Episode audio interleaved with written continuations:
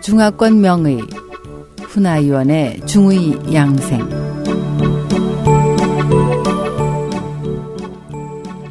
안녕하세요. SH 청취자 여러분. 오늘은 생산지와 포제 방법에 따라서 달라지는 약의 특성에 대해서 말씀드리겠습니다. 오늘은 백출에 대한 시간인데요. 중의학에서는 약재를 사용할 때 단순히 성미만을 따지지는 않습니다. 생산지와 약재의 포제, 또한 약의 생긴 모양도 중시합니다. 오늘은 대표적인 한약재인 백출을 예를 들어서 살펴보도록 하겠습니다. 백출의 성미는 쓰고 달면서 따뜻한데요. 맛이 쓰기 때문에 습을 말리는 조습작용을 합니다. 또한 단맛이 있기 때문에 중초를 조화시키고 비위를 보호할 수 있는 것이죠. 한편 따뜻한 성질은 중초의 기를 조화시킬 수 있습니다. 중국에서 나오는 백출 중에 저장이나 위첸에서 나오는 백출이 비교적 좋은 것으로 알려져 있는데요. 저장에서 생산되는 백출은 두텁고 흰색을 띠기 때문에 운두출이라고 합니다. 또한 위첸에서 나오는 백출을 어출이라고 합니다. 반면에 쇴서 지방에서 나는 백출은 모양이 개머리처럼 생겼다고 해서 구두출이라고 합니다. 본초 강목에서는 구두출이 저장에서 나오는 운두출보다 낫다고 기록되어 있습니다. 그 외에도 쇴지 또는 장시에서 나는 백출이 앞서 언급한 백출보다 효능이 더 좋습니다. 당연히 가격도 비싸지요. 백출은 포제 방법이 다양하면서도 매우 중요합니다.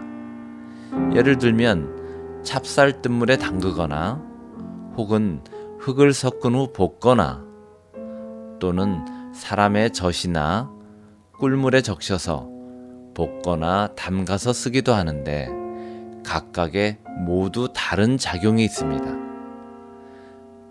찹쌀물에 담근 백출은 찹쌀의 곱기 때문에 비위, 즉 소화기를 조화시키는 작용이 뛰어납니다. 그래서 비를 조화시키거나 따뜻하게 보호할 때는 찹쌀 뜬물에 담근 백출을 사용합니다. 또한 벽토를 사용해서 굽는 방법이 있습니다. 옛날에는 대나무로 망을 만든 후에 찰흙을 볏짚과 함께 반죽해서 벽에 발랐습니다. 이런 벽토는 세월이 지나면서 접착성이 약해져서 떼어내기가 쉽습니다.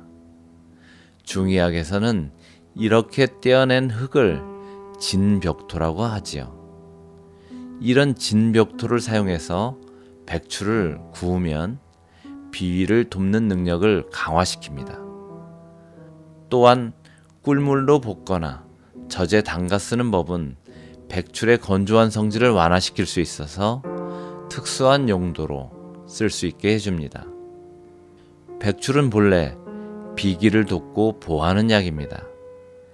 예를 들어서 백출이 들어가는 사군자탕이나 보중이끼탕은 모두 중기를 보호하는 처방입니다.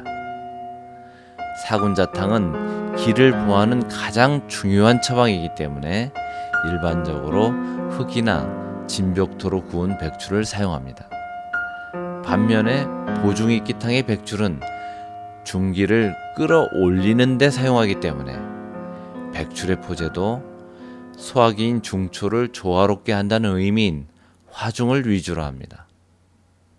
중의사의 처방전을 보면 때로 약재의 산지나 포제 방법이 쓰여 있는 것을 확인할 수 있는데, 이는 처방을 내린 의사가 해당 약물의 특성을 인식하고 있다는 것을 뜻하는 것입니다.